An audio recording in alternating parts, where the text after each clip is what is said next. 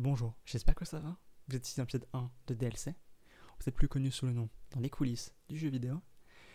Je fais cette introduction quelques mois après le record de l'interview sur des bâches pour vous présenter un peu le but de ce podcast.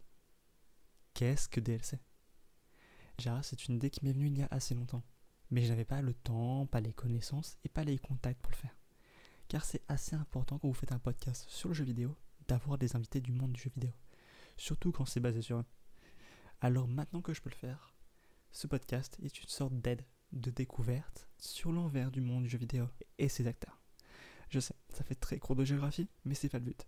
C'est juste une discussion relax, au coin du feu, avec des personnes très passionnées par ce qu'elles font, qui parlent de leur parcours et du monde du jeu vidéo.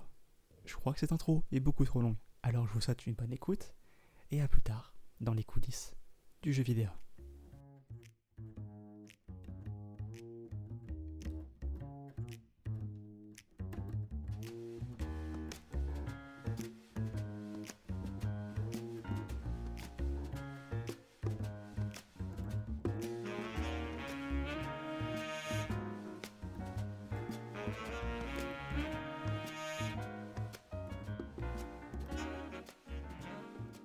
Bonjour Cédric, on va commencer par là.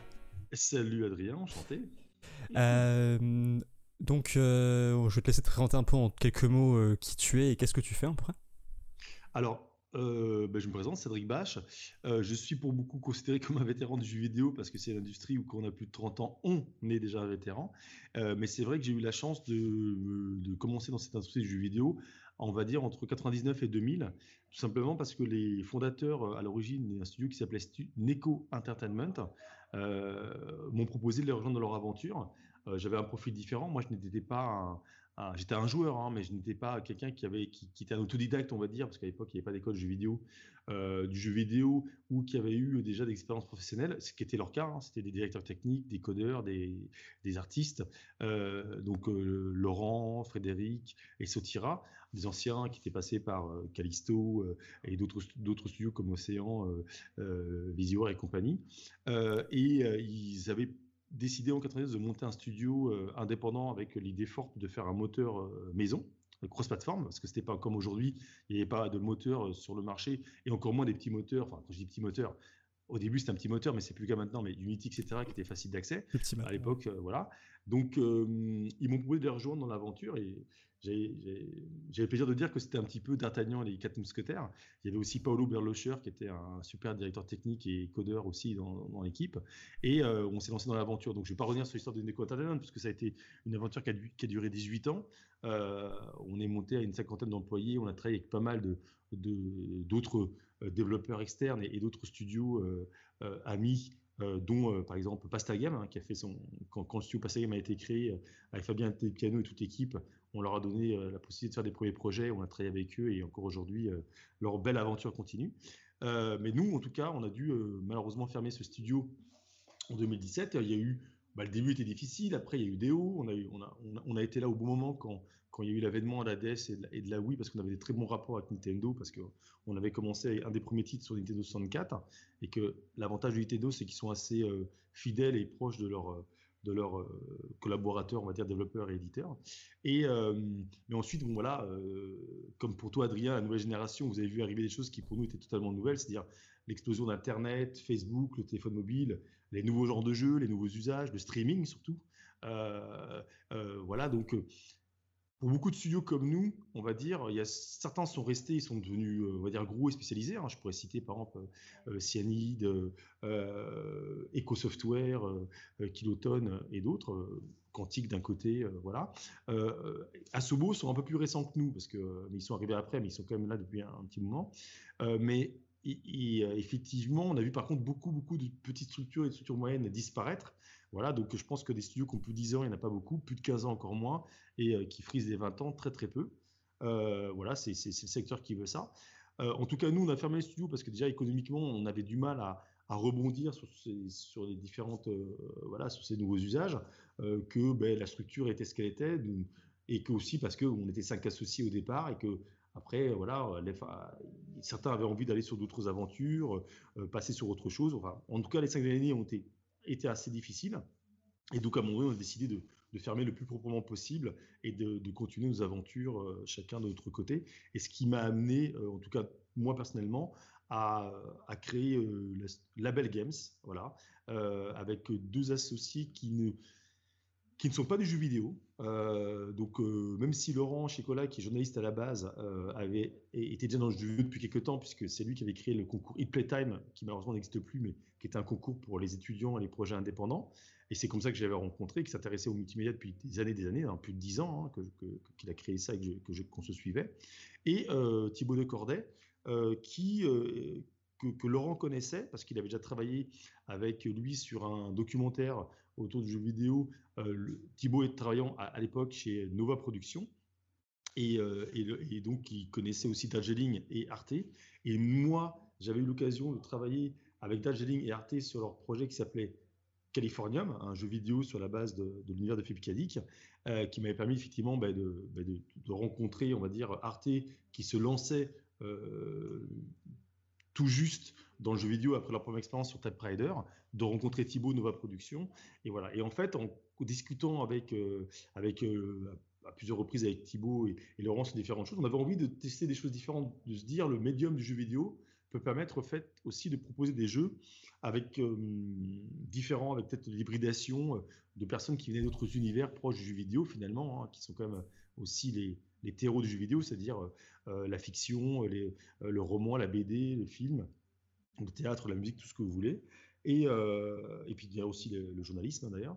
Et voilà, on est parti sur cette idée-là. Au début, c'était un collectif. On avait tous, on avait tous nous, nous moi j'étais encore à Neko, Thibaut encore chez chez Nova Productions et Laurent avait, avait Playtime et, il faisait encore des puits en tant que journaliste. Et donc on a fait d'abord un collectif sur notre temps libre. Et de ce collectif étaient nées deux idées. Un, premièrement, l'envie de faire des jams euh, un peu différents. Et ça a été notre première aventure. C'était ce qu'on appelait la Media Jam, c'est-à-dire une jam dans les locaux de Mediapart pendant la campagne électorale en France, où on, en fait, c'était la mixité de développeurs aguerris au jam avec la rédaction de, Mediapart. Même si au début ils étaient un peu étonnés, ils étaient surpris, mais quand on leur a présenté les développeurs, ça a été une surprise positive pour eux. Et, finalement, on a eu tout un rédac, dont d'ailleurs les fondateurs comme Edu Penel. Et on a, fait des, prototypes des jeux autour de ça avec des sujets, euh, euh, bah, des sujets qui concernaient les journalistes, c'est-à-dire le financement, euh, les relations entre la politique et les médias, l'idée unique, etc., etc. Et à côté de ça, en même temps, un petit peu sur le temps libre, on a fait un petit jeu, le premier jeu, notre premier jeu pas officiel, mais notre premier vrai petit jeu qui s'appelait Eugénix et qui, qui est un jeu qu'on va dire, on, a, on, on dit souvent que c'est un jeu qu'on a fait en mode jam pendant trois ans. Voilà. c'est que on se réunissait, voilà exactement, avec très peu de moyens. Euh, l'idée était haute, c'était de faire déjà euh, un jeu qui, euh, on va dire, du second degré, d'une satire, avec une, voilà, un peu comme ça Spark peut, aborder à sa manière des sujets très sensibles, mais avec beaucoup de l'humour et, une dystopie par rapport au style graphique et, euh, et, à l'idée réelle. Et là, ben, c'était l'eugénisme. Alors l'eugénisme, c'est comme la manipulation des génomes euh, pour euh, essayer d'améliorer les choses avec ce qu'il y a de, de, plus sombre ou de bénéfique là-dedans. Et nous, on voulait l'aborder à travers un jeu vidéo. Donc, ça a été notre petite expérience comme ça. Mais entre-temps, ça nous a donné envie d'aller plus loin. Et ben, l'alignement des planètes, à un moment donné, nous, on avait décidé à Neko d'arrêter. Ben, Thibaut, pour aussi des raisons euh, euh, qui sont ce qu'elles sont, ne continuait pas l'aventure chez Neva Productions. On s'est dit, tiens, pourquoi pas s'avancer sur un vrai projet euh, professionnel, un vrai, et, de, transformer ce, petit collectif en, un vrai studio de, jeux vidéo. Et c'est là qu'on s'est lancé sur le projet The Wanderer Frankenstein Creature, qu'on a proposé à Arte et qui avait été proposé, ce que les gens ne savent moins parce que c'est normal dans le jeu vidéo, c'est qu'on avait proposé avec Thibaut qui, est très aguerri à ce genre de choses, c'était de faire un documentaire sur l'œuvre de Marie Shelley, l'autrice qui a écrit le, roman et que peu de gens connaissent, euh, une femme de 19 ans comme à l'époque, et, euh, et, nous de faire une proposition d'une expérience euh, vidéoludique qui, qui serait plus respectueux de l'œuvre originelle, c'est-à-dire du roman. voilà, et on est parti là-dessus, ça a été notre première grande aventure. Et entre, entre temps, voilà, on a, on a, on a d'autres choses qui sont en cours. Euh, là, éminemment, il y a un jeu qui va sortir, euh, PC mobile, euh, qui s'appelle Rubicon Conspiracy of Silence. On n'a pas communiqué encore dessus, mais qui, qui est en fait un enfant de cette fameuse média. média une exclu, ça veut dire. J'ai une exclu J'ai une exclu actuellement? C'est une exclu. on va dire, et qui, qui aborde le, le, sujet des lanceurs d'alerte. En fait, on va mettre le joueur euh, dans la position d'un employé lambda. Hein. On n'est pas un espion ou un, militaire. On, trouvait que c'était tout de suite à mettre à la distance. Non, c'est un employé lambda dans une entreprise qui va se retrouver dans une situation où possiblement il doit faire des choix. il peut être un lanceur d'alerte ou non. On a vraiment, voulu jouer sur cette force qu'est le jeu vidéo, c'est l'empathie, euh, le fait de faire des choix. Donc c'est un jeu de narration, d'enquête narrative euh, avec une ambiance vraiment forte. Il y a un petit côté à leur story dedans, mais ça après il faudra attendre pour découvrir tout ça. Mais voilà, ça reste un petit jeu. Hein. indés, on n'a pas des moyens importants. Mais c'est un jeu qui, était, qui devait être un peu tout petit jeu au départ, qu'on faisait donc entre Midnight Mood, nous. Enfin, Midnight Mood, c'était les étudiants qui ont travaillé sur la jam avec François, qui était un journaliste d'investigation spécialisé de la Russie, qui avait proposé ce petit prototype pendant la jam qui s'appelait Fil Rouge, parce que là, c'était beaucoup plus sur les fake news euh, par euh, euh, l'intelligentsia russe, on va dire. Et finalement, de fil en fil, on est parti sur quelque chose de plus ambitieux et sur les lanceurs d'alerte. Et voilà, donc on a eu la chance d'avoir accès aux sources réelles, réelles enfin, que les journalistes de Mediapart, parce qu'ils travaillaient sur un livre et sur ça, ce qui nous a permis de, voir un petit peu ben, des choses terribles hein, sur la réalité des, témoignages de ces fameux lanceurs d'alerte. Certains sont aujourd'hui connus, d'autres non. Euh, voilà, et on s'est servi de ces exemples réalistes pour faire une fiction autour de ça, parce qu'on, bien sûr, on ne pouvait pas, on peut pas faire quelque chose qui est, euh, qui réaliste, parce que voilà, je pense pas que voilà, c'est un jeu, je sais pas si c'est vraiment sa place. Et puis en plus, euh, pour les raisons de droit, etc. Donc on a fait une fiction autour de ça, mais qui sont basées sur des, des processus, sur des états réels qu'on a pu, euh, auquel on a pu avoir accès grâce à, aux journalistes. Et donc Thibaut de Corday, encore notre écrivain, et euh, Thomas Sonmeyer de Minute Mood ont travaillé là-dessus. Et ça doit sortir prochainement. Après, c'est une semi-exclusivité parce que ça peut arriver très vite. Sinon, on doit le sortir tout seul des, comme des grands, euh, avec nos petits bras musclés, c'est avec peu, très très peu de moyens. Ou si, parce qu'on est encore dans une discussion, on va le sortir bien accompagné. Et peut-être que ça décalera la sortie de quelques mois parce que, effectivement, si on a un éditeur qui, et on est en discussion en ce moment, qui, dit banco, euh, ben, il donnera des moyens que nous n'a pas sur la promotion du jeu, peut-être plus de langues dans le jeu, etc. etc. Voilà, mais c'est une demi-exclue. Voilà. Euh, nous, on, a, on, voilà, comme tous les projets indépendants, euh, bah, il a été décalé, il y a eu des pas mal de problèmes le développement, surtout avec le confinement, etc. Donc on n'a pas trop pu en parler parce qu'on ne savait jamais si on allait pouvoir le finir, si on allait pouvoir le sortir. Et quand on se réveille, bah, on s'occupe tellement du jeu qu'on ne s'est pas occupé du reste en fait. Ouais, bah, c'est normal, c'est normal ça. Voilà, c'est un petit peu la problématique, mais Quoi qu'il en soit, c'est un jeu qui sortira hein, euh, sous le label Label Games avec, euh, avec finalement nos partenaires euh, donc Midnight Mood et Mediapart et on, va présenter souvent dans des festivals etc parce que c'est un sujet intéressant que le jeu franchement le scénario est vraiment bien ficelé avec plusieurs fins possibles c'est un jeu qu'on ne pourra pas traverser en moins de 5-6 heures. Donc, l'air de rien, au début, on parlait d'un petit jeu d'une heure et demie. Ah, en fait, on est tombé dedans et, et, on a fait plus que ce qui était prévu. Voilà, donc euh, voilà. Aujourd'hui, il n'y a aucune annonce, donc les gens qui auront la, chance d'écouter ton podcast, eh ben, c'est une info qu'ils vont avoir en fait. bah c'est bien. Bah merci en tout cas. Voilà. Euh, bah voilà, on a parlé, on a parlé de beaucoup de choses déjà. On a parlé de Neko Entertainment, ce que je voulais parler aussi, euh, qui est un peu le, comment, le premier truc de ton parcours entre guillemets dans le jeu vidéo. Euh, dans, ce, dans cette branche-là encore, il y a d'autres choses que tu as faites qui sont t'as pas encore parlé et qu'on va peut-être parler dans quelques instants. Mhm. Euh, moi, j'ai une question, c'est pourquoi le jeu vidéo en fait? Pourquoi t'être lancé dedans? Qu'est-ce qui s'est passé en fait au moment, euh, au moment où tu es rentré par exemple à Neko Entertainment la première fois? Pourquoi? Qu'est-ce qui t'intéressait là-dedans? Parce qu'au début, t'as pas fait du tout une formation qui était là-dedans, qui était basée là-dedans. Alors après, moi, j'avoue humblement là-dessus, j'ai été touché vers une étoile. Hein. J'ai eu un coup de chance, un hasard de la vie. En fait, pour te la faire simplement, moi j'étais typiquement ce genre de jeune qui fait son bac parce que moi j'ai fait un bac B économique parce que voilà, j'étais plutôt euh, les matières où j'étais plutôt bon, l'histoire, euh, la philosophie, euh, l'éco, on faisait éco déjà au lycée, etc. Et puis les langues, voilà, faisait qu'on m'avait dirigé, ah, tu vas vers ce bac B, etc. Après le bac B, etc. et l'école que j'avais fait, j'ai été, parce que même si c'est l'école publique, vous savez, malheureusement, même en France, l'école publique, euh, elle aussi fait des trie ses meilleurs dossiers, on va dire. et donc, j'ai eu l'occasion d'aller à Assas, Paris, euh, Paris 2, c'était pas une petite fac. Donc, pareil, quand toi, tu dis, ah, bonne fac, bon diplôme. moi, c'est des retours que je fais aux étudiants, euh, parce que j'interviens souvent, dans, on en reviendra tout à l'heure, dans certaines écoles, et surtout à l'Engmin, la branche du CNAM. Mais c'est des conseils que je donne parce que c'est juste que je suis passé par ça et que été moi-même peut-être à défaut là-dessus. de pas avoir été très français entre guillemets, c'est-à-dire pas se poser la question de oh, dans quel métier je me projette, de se réveiller un peu tard. Euh, et donc voilà, j'ai plutôt suivi un cursus qui me paraissait légitime. Je, savais que je voulais travailler dans quelque chose qui serait international. J'aimais voyager et euh, peut-être quelque chose qui, par rapport à mon profil, vers le, le marketing et le commerce, tu vois. Mais, mais pas, j'avais pas une. En fait, la passion que j'ai eue très jeune, qui était dans le design automobile, tu vois, euh, quand au collège on a été dans les salons automobiles et que j'ai rencontré les gens d'école, euh, Stanislas, Souboul, etc., j'ai dit ok d'accord, le gap il est beaucoup trop haut, ils m'ont fait comprendre que nous on croit que c'est juste décidé, non c'est beaucoup de maths, beaucoup de physique. J'ai fait ok d'accord et euh, ça m'a calmé. Et après voilà, ben, j'ai eu une jeunesse un peu comme tout le monde et, donc je, suis ce cursus et donc voilà Assas, éco et droit, un cursus pour faire ce qu'on appelait à l'époque AES, administration économique et sociale, avec une branche vers les gestions d'entreprises publiques ou privé, donc j'allais vers le privé.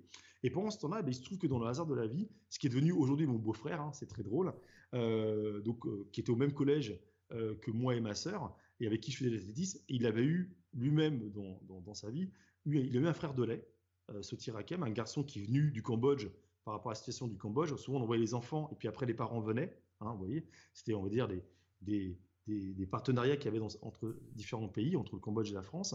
Donc, ils avaient adopté ce garçon-là, etc. Et il se trouve que Sotira, lui, a, été, était un super dessinateur, un artiste à la base, et lui, il a, il a fait un parcours, il a fini au Gobelin, il a fait partie de ces premières générations de développeurs en France. Euh, lui, il est rentré dans le jeu de vidéo, dans les premiers boulots après les Gobelins dans les années 90. Euh, et c'est là qu'il a rencontré mes autres euh, associés futurs, c'est-à-dire Frédéric et Laurent, et qu'ils ont travaillé ensemble chez, chez, Callisto. Et en fait, comme tous, c'était. Il y avait Fred, Sotira était dans les mais c'est un artiste. Voilà, on va dire c'est un artiste, il profil artiste, aucun problème. Euh, Laurent était un codeur à la base, autodidacte, et Fred aussi, mais Fred très très fort sur les moteurs, bas niveau, etc. Laurent, comme c'était le plus, peut-être, euh, c'est celui qui avait le plus de profil. Dans sa carrière, il est passé de codeur à producteur exécutif, tu sais, gérer des prods, tu vois. C'est comme ça, son dernier poste qu'il avait avec Callisto, c'était producteur exécutif. Et en fait, quand ils se lancent dans l'aventure, euh, leur personnalité et leur, et leurs compétences, ils se disent, ah, il nous manque quelqu'un qui est peut-être un peu plus aguerri avec euh, bah, l'entreprise, la, la, relation aux autres, la relation, le business development et, la relation partenaire, l'international, et peut-être avec euh, bah, peut-être aussi des, vous avez des compétences techniques, il voulait peut-être des compétences plutôt d'entrepreneur, tu vois. Mmh euh, et, il se trouve que, bon, voilà, entre-temps, mon, beau-frère, qui était lui devenu expert comptable, et leur expert comptable de leur société, et qui suivait l'aventure, puisque avec Sotira était lié, on va dire, par la famille, dit, ben, vous devrez rencontrer Cédric, parce que moi, entre-temps, j'étais devenu un gamer, hein, euh, mais un gamer, je ne savais pas ce qu'il y avait derrière l'écran. C'est que moi et mon grand frère, euh, au détriment de sa copine de l'époque, on avait passé des nuits entières à jouer à tous les jeux qui sortaient. On avait des premières consoles qu'on chipait à une, fois sur deux, on les cramait. C'était des puces à l'époque. C'était Collier Core Gamer qui faisait ça. pour pouvoir acheter des jeux euh, d'import au Japon. Voilà, j'étais dans cette rubrique-là, plus mon. Et donc, comme, quand j'y rencontre, il se passe. Enfin, je me rappelle, je me dis, tiens, il faut que je te, te, présente des gens. Moi, j'avais commencé à avoir, j'avais fait un stage de fin d'études chez American Express et après, euh, le responsable m'avait repéré et m'avait proposé un poste dans une, marque, tu une, sous-licence du groupe La Poste qui s'appelait Didipac, qui était tout simplement de, la logistique internationale d'entreprise. Donc voilà, euh, toi, c'est pas rien de sexy, hein, même quand je le dis. ah oui, c'est un métier. C'est un, métier comme un autre. Et, ça correspondait à mon profil d'étudiant, etc. Et tout, et puis voilà.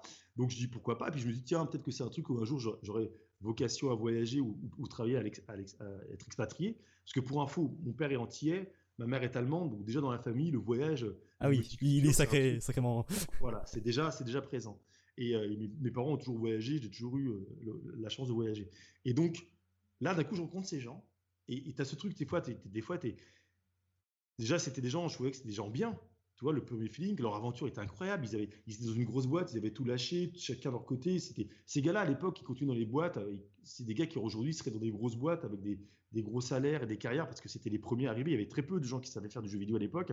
Et ces anciens-là sont tous rentrés dans les structures après, à part euh, accident, on va dire entre guillemets. Ils me proposent leur projet et ils me proposent de faire un truc qui me plaisait, c'était voyager. Puis attends, on parle de jeux vidéo, tu imagines les voyages qu'ils me proposent? Il me dit, tu sais, nous, je me rappelle tout le temps Laurent, c'était Laurent, qui était parti au restaurant avec Laurent, qui me disait mais écoute, Cédric, on voudrait te proposer de nous rejoindre dans l'aventure et tout, parce que euh, nous, on voudrait vendre ce qu'on sait faire, on voudrait parler de ce qu'on sait faire, on voudrait avoir des relations, préparer des business models, des, des, des, des, trucs et tout. Et quand on a fait les premiers salons, et là, il me sort Los Angeles, le 3. Ah oui, quand même. C'est pas rien. bon, on est tous allés avec nos, nos, femmes et tout en mode ah tiens on fait le salon, on va là-bas pour se faire parler de nous, etc. Et ils étaient, je sais pas combien, il a dit on est revenu avec genre trois ou quatre cartes de visite, tu vois. Et, pourtant ils avaient quand même déjà dans leur contact, parce que comme ils avaient travaillé dans des grosses boîtes et tout, ils avaient déjà un réseau euh, de contacts, mais après c'est pas pareil d'avoir un réseau de contacts et d'être dans cette, dans cette posture-là, dire, euh, tu dois le voir toi en tant qu'étudiant ou toi Adrien, les gens ont des profils différents, euh, il y a des gens ils sont voilà, ils sont pas faits pour certaines choses et, et basta quoi. Donc il me dit, écoute, est-ce que tu as envie de nous rejoindre Je vois que tu travailles avec moi, Cédric, pour... Et je lui dis, mais écoute, moi, Laurent, je connais rien aux jeux vidéo. Tu me parles de code, tu me parles norvégien, euh, le graphisme, mais je Donc l'idée, c'était, tu as des choses à nous amener et il faudra que tu apprennes sur le tas.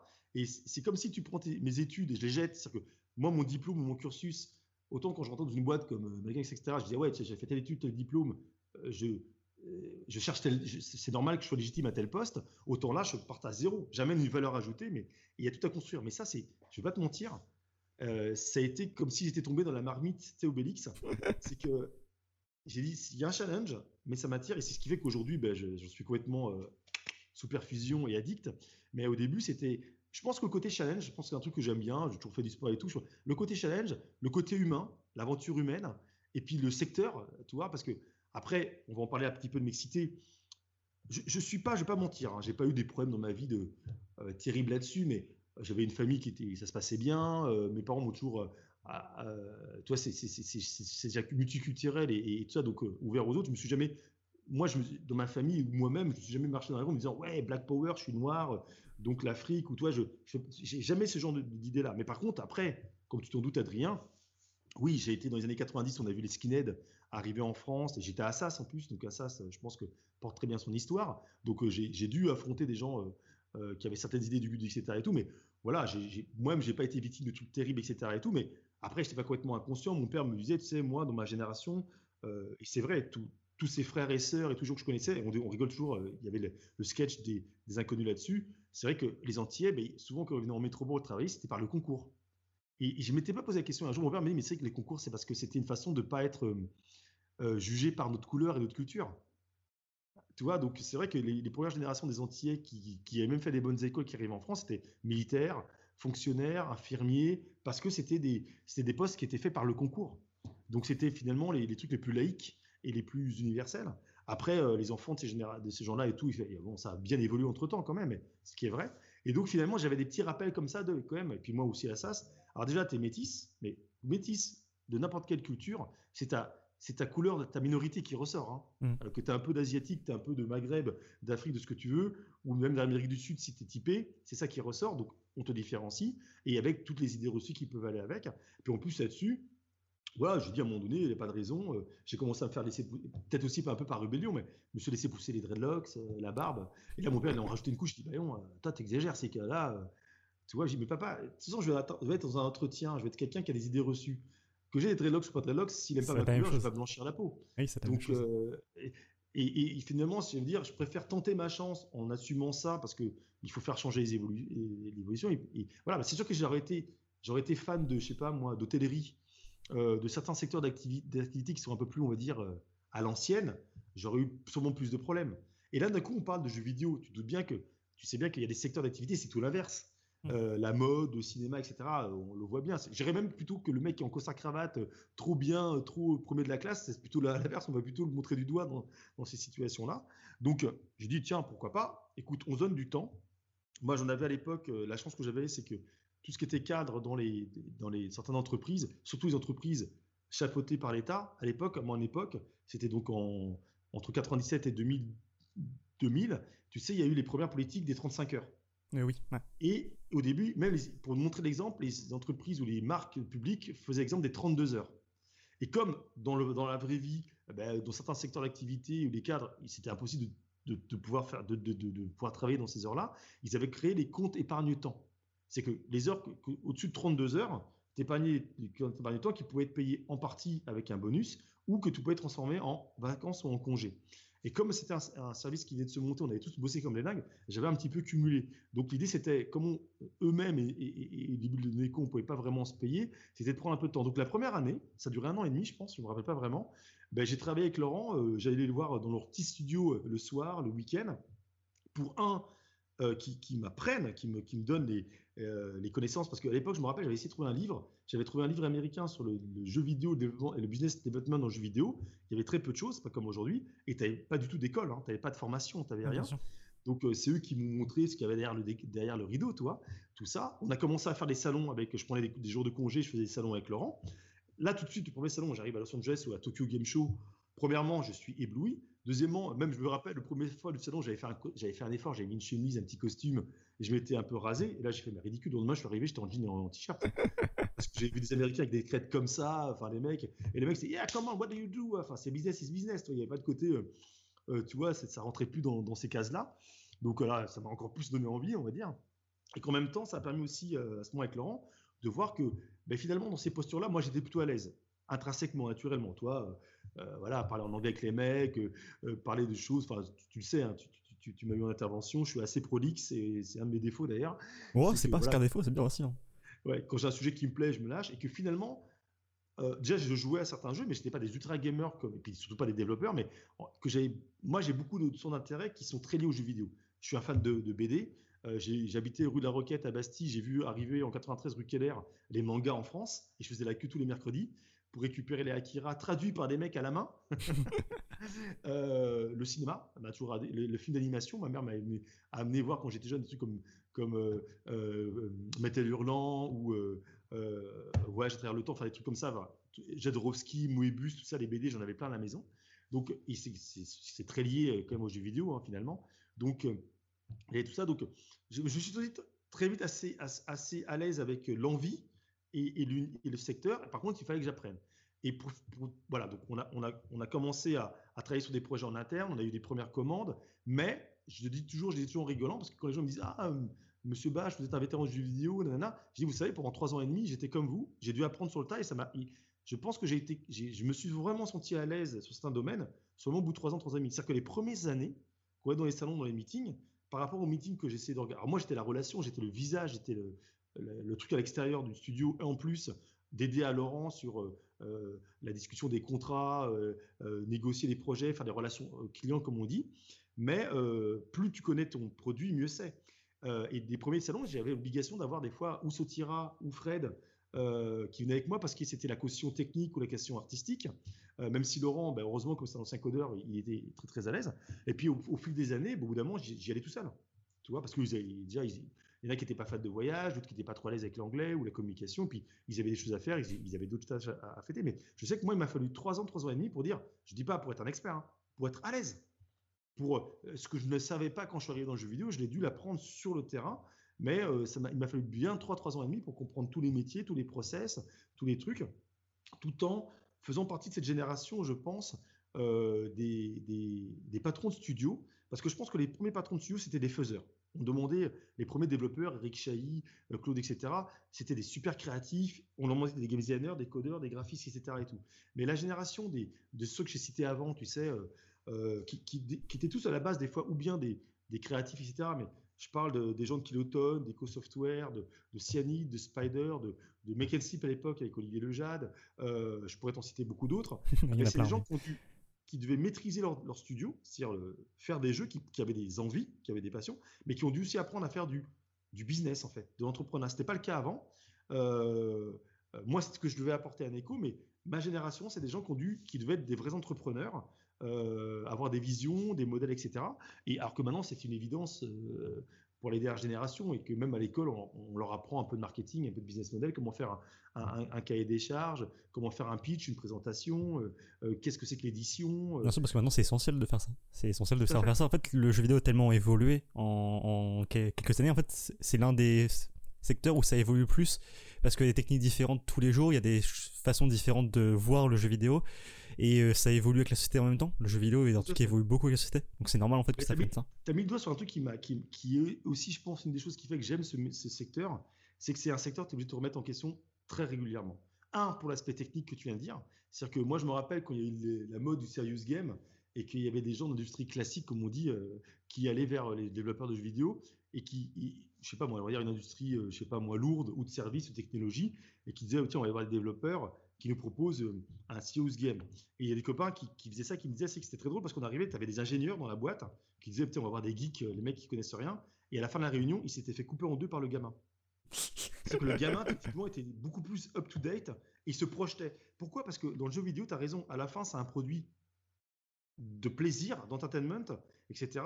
Et comme le cinéma et les films d'animation, pour que ce soit toujours plus fort, plus beau, plus impressionnant, il faut évoluer. Et c'est la technologie au service de la, de la création. Mais c'est un grand écart qui est délirant. Parce que tu es bien d'accord qu'en général, la profil, tu sais, t'es logique, t'es mathématique, etc. D'un côté, t'es créatif. En général, on dit souvent, tu sais, c'est deux hémisphères différents. C'est deux trucs différents, que la personne ne peut pas être la même chose, les deux en même temps, en fait. Et les gens, il faut qu'ils regardent ensemble. C'est que les techniciens dans le jeu vidéo, il faut qu'ils se disent, je vais faire un outil, je vais améliorer un truc qui va permettre d'avoir un meilleur rendu euh, de la matière, euh, ça ira plus vite, on pourra mieux l'optimiser. Enfin, c'est pour moi, c'est c'est là où je trouve que finalement, les gens qui sont dedans, ils ont besoin d'être dans la passion aussi parce que il y a beaucoup de gens d'ailleurs qui ont eu des carrières dans le jeu vidéo sur la partie technique, qui après, pour des raisons familiales ou personnelles, ont été dans, des secteurs genre SS2I, informatique pure, pour beaucoup mieux gagner leur vie, même si, entre guillemets, ça les fait chier. En fait. il y en a qui raison. Parce que les compétences, elles sont là, mais comme le secteur très longtemps était vu de côté, n'était pas bankable, euh, ben, au début, les salaires, quand on avait, c'était misérable. misérable. Bon, maintenant, ça monte parce que, voilà, là, je te, fais un, overview sur 20 ans, mais bien sûr, depuis, ben, l'industrie du vidéo est devenue un mastodonte, euh, gagne plus d'argent que le cinéma, euh, à tel point que les spécialistes, les monstres. Moi, quand je rentrais dans le jeu vidéo, tu avais une centaine d'éditeurs énormes. C'est qu'à l'époque, Capcom, c'était énorme. Konami, c'était énorme. Ubisoft, était dans les, dans les top machins. THQ était un monstre. Donc voilà, il y en a plus des deux tiers qui ont disparu. Et surtout, ils ont vu arriver des monstres, c'est-à-dire des groupes multimédia qui n'étaient pas l'espèce du jeu vidéo. je ne hein, te parle pas des constructeurs, hein, parce que Sony, Nintendo, ok. Je te parle des gens ben, comme Tencent, toi, ah, comme Google, comme Apple, etc. Parce qu'ils ont vu que c'était un multimédia qui est, que tout le monde utilise. Maintenant, il y a les, les comme on dit, les managers 60 ans qui vont jouer à un casual connect dans le métro, tu vois, un, un, un, jeu casual ou hyper casual. Et à côté, tu as toujours les hardcore gamers. Enfin, tu as un panel qui est beaucoup plus grand. Le nombre de, jeux, de, plateformes sur lesquelles tu peux jouer a explosé. Avant, tu avais deux, deux, marques. il y a eu Sega, mais après, il n'y avait plus que Sony et Nintendo sur la console de salon euh, qui demandaient d'être très habile avec une, avec une manette, et, euh, etc. Maintenant, voilà, on a, je te fais pas les dessins, mais euh, déjà, rien qu'en console de salon, tu as, un panel de jeux qui est très différent. Et puis, on a, on a vu arriver la Wiimote, la Kinect, qui ouvrait déjà le, le champ des possibles. Tu pouvais faire jouer ta grand-mère ou un, un, un, enfant très jeune qui n'avait pas d'habilité avec une manette. Puis après, tu as eu Facebook, le mobile. Euh, maintenant, on peut streamer les jeux à distance. La puissance du streaming, de la 5G, du 4G ou la puissance des portables fait que tu peux jouer à des jeux consoles sur des portables. Enfin, c'est euh, la VR, la R. Euh, c'est voilà. Donc, ça ouvre les portes à beaucoup de choses. Et ce qui fait que c'est ça qui fait que, comme tu dis, il y a une émulation tout le temps, tout le temps, tout le temps. Donc, c'est challengeant c'est sûr, parce qu'il faut que tu te remettes en question tout le temps sur ta compétence technique, sur comment avoir une nouvelle idée, etc. Mais en même temps, je trouve que c'est ça qui fait aussi. Euh, le cachet. Que c'est excitant, quoi. Oui, c'est aussi le, le, quand la marque de fabrique du jeu vidéo, c'est de tout le temps se réinventer pour faire de nouvelles choses et ne jamais tomber dans ce qu'on appelle la routine, entre guillemets. C'est qu'à il y a très peu de, jeux où c'est tout le temps la routine. Moi maintenant, je vais parler d'Ubisoft, hein, pas, du tout. Mais euh, le jeu c'est la routine technique ou technologique, euh, l'invention de nouvelles histoires pratiquement tout le temps. C'est un peu comme si on ouvrait un livre pour raconter un conte à un enfant. C'est toujours, on change toujours un petit peu et on change toujours la chose. Et ça qui est bien avec le jeu vidéo, c'est qu'on peut raconter plein d'histoires différentes en essence des fois des techniques totalement différentes des unes des autres, en parlant des jeux narratifs euh, qui étaient des jeux textuels à une époque. Et maintenant, on peut les faire totalement faire vivre des contes pour enfants grâce aux jeux vidéo. Donc ouais, c'est ça qui me motive à faire du jeu vidéo, c'est qu'on peut créer plein tellement d'histoires différentes que normalement ça devient euh, pour le cerveau c'est quelque chose de, de, de stimulant en fait. Ça stimule tellement euh, les personnes qui les font que bah en fait il y aura toujours des jeux vidéo parce qu'on peut tout mettre en jeu vidéo. En fait, on peut faire l'impossible devenir possible. Voilà, et puis même si à un moment donné, les technologies, les usages et, et, et l'appréhension du jeu vidéo, parce que nous, on était dans une génération, euh, tu vois, au début, c'était un petit peu comme la musique punk. Hein, euh, c'était hyper dark, c'était le diable, machin et tout. Les premiers jeux vidéo, c'était pour les ultra geeks, euh, machin et tout. Après, on a eu la période des problématiques que pouvaient amener les jeux vidéo, c'est-à-dire l'addiction ou les violences. Hein. Toi, tu étais encore jeune, mais je me rappelle de ce fameux serial killer norvégien qui a massacré les gens sur l'île mmh, de façon très stratégique et technique. Et on dit que le, carrément, hein, sur certains, sur certains médias, c'était la cause et la, et, la, et la technique, c'était, jeu de guerre. C'était un gamer, le mec, il jouait. Ouais. Attends, excuse-moi. C'est-à-dire qu'à chaque fois qu'il y a un serial killer dans l'histoire du monde, euh, si vous, vous trouvez, bien sûr que le mec, si, le mec c'est Satan entre guillemets, il va pas lire des livres pour enfants. Ah oui, c'est hein euh, qui prennent et donc on va dire quoi? Que c'est le roman, il a lu ça, donc c'est à cause de ça. Il a, il a vu un film, je sais pas moi, Vendredi 13, c'est à cause de Vendredi 13. C'est ridicule. C'est des mecs qui font, qui font du buzz sur rien. C'est des docteurs, hein. ils ont je sais pas combien d'années d'études et ils, font des analyses de premier degré. Oui, il y a des problématiques effectivement d'addiction, etc. Mais c'est des problèmes d'usage. Tous les médiums, euh, euh, voilà. Quand j'entends une mère qui dit, à l'époque on voyait ça, ah à cause du jeu vidéo mon fils est déscolarisé. Non non non non non non non non. C'est pas le jeu vidéo qui est déscolarisé. C'est le jeu vidéo peut-être comme le mec le, le, pétard, le jeu vidéo, etc. Ces relations extérieures font que c'est des, éléments aggravants possiblement, mais il y a quand même eu un problème au départ. Tu écoutes la dame et tu comprends que son gamin a 12 ans, a une connexion internet, une console et un ordinateur dans sa chambre, qui va plus à l'école et qui fait des nuits blanches. Et j'ai envie de dire à la dame, excusez-moi madame, vous avez un problème de parentalité quand même là.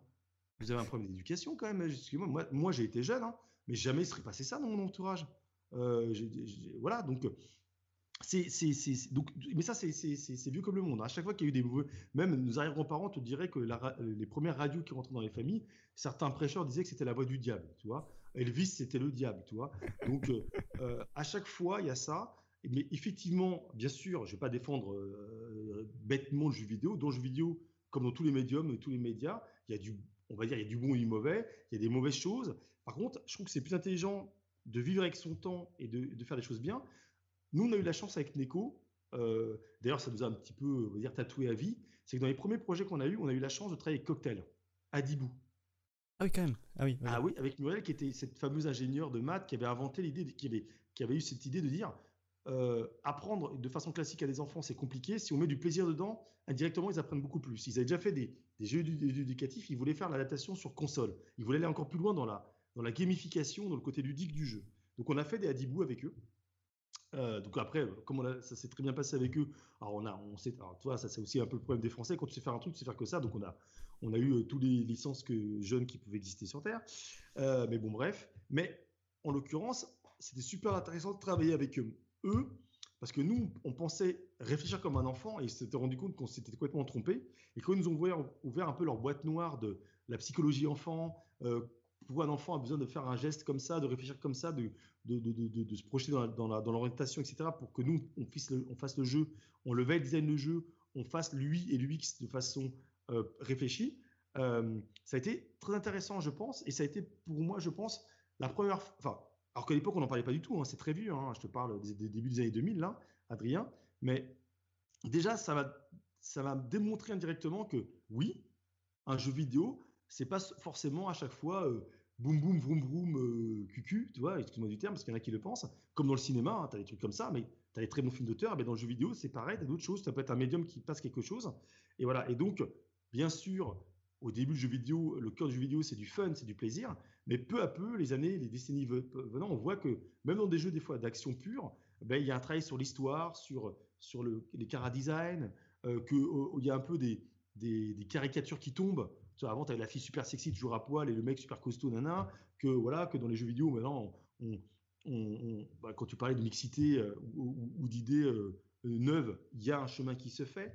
Donc, euh, et depuis quelques années, surtout, on voit, surtout, dans, surtout dans les jeux indépendants, des jeux qu'on appelle care game, tu sais, avec des, des messages positifs, qui s'intéressent aux problèmes de l'écologie, euh, euh, des problèmes de, psychologie sociale, euh, politique, tout ce que tu veux, des jeux engagés. Ah, donc, le médium peut être aussi comme dans un cinéma, un roman, une BD. C'est aussi ce, genre de sur le jeu qui a Kerber, en fait, c'est des jeux qui sont apparus il n'y a pas très longtemps parce qu'on a le jeu vidéo a évolué d'une certaine façon qu'on a pu rendre ça accessible aux gens et la création de Game Jam qui n'existait pas beaucoup à une époque et commence maintenant à totalement exploser.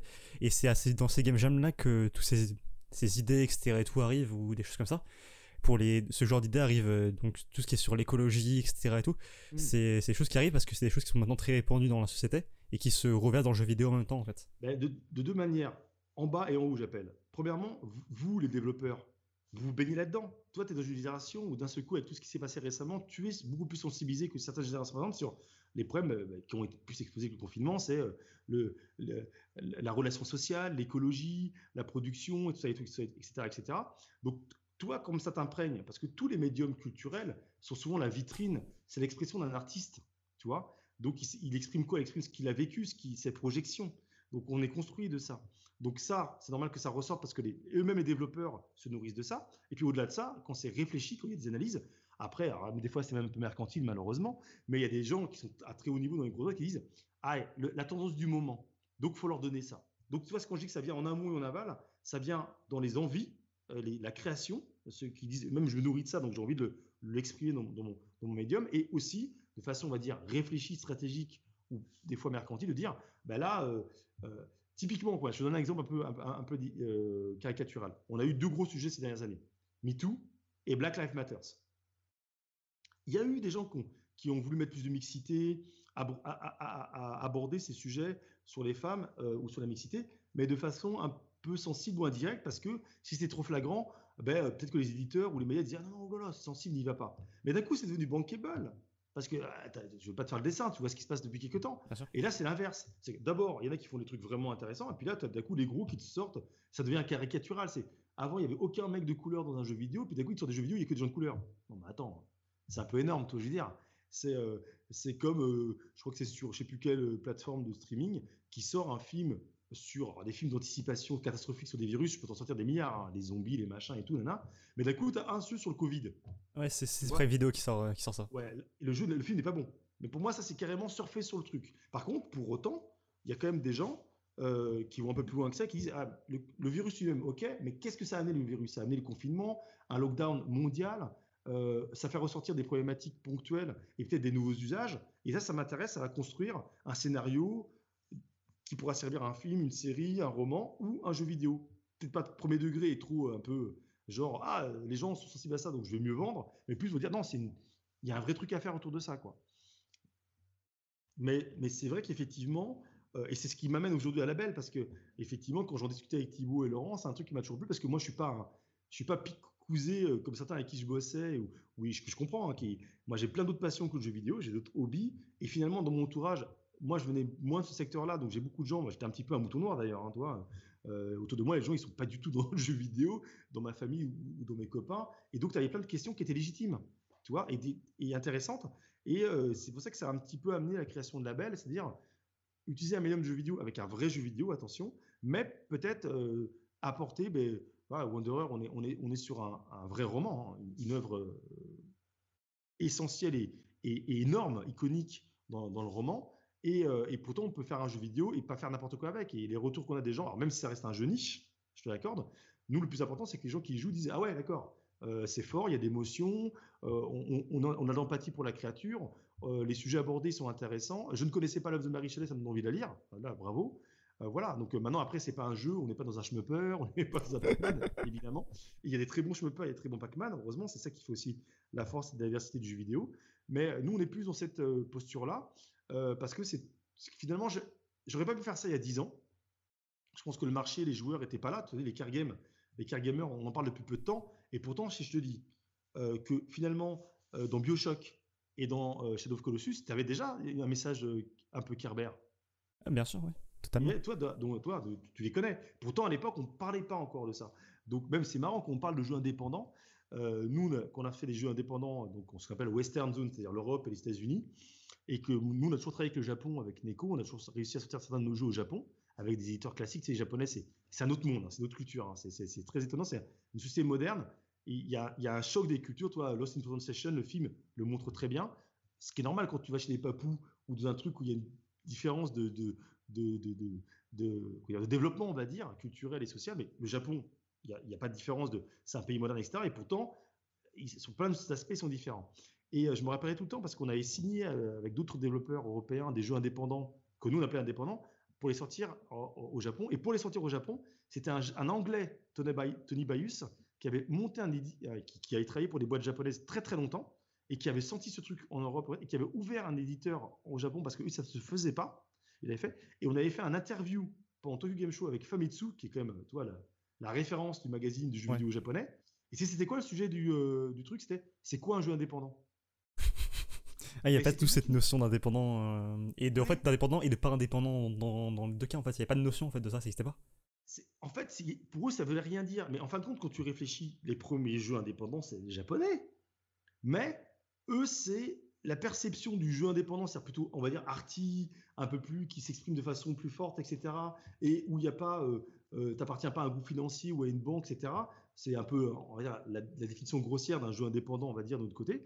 Pour eux, non, parce qu'ils ont un système déjà de, économique, tu sais, quand tu es une petite structure, tu dois être, tu as une sorte de tantine, tu sais, tu as un parrain qui est un peu plus gros, tu es toujours un petit peu comme ça soutenu par une société plus grosse. Donc le côté indépendant déjà économiquement, c'est un truc qui leur paraissait bizarre. Mais même le secteur du jeu indépendant, parce que je peux dire que des jeux barrés, des petits jeux complètement foufou, au Japon, tu en as des tas.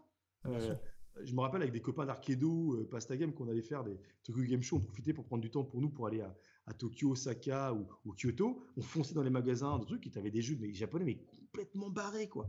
Euh, euh, les gars d'Arkedo, Camille et Adrien, ils en étaient fans, ils ramenaient des jeux complètement différents, enfin des jeux où tu avais des, duels de, regards, c'était génial. et, et, mais c'était le, le, lexique, en fait, l'interprétation culturelle du truc qui était très. Et, encore maintenant, ils ont fait, ils ont ouvert d'ailleurs depuis quelques années des salons indépendants.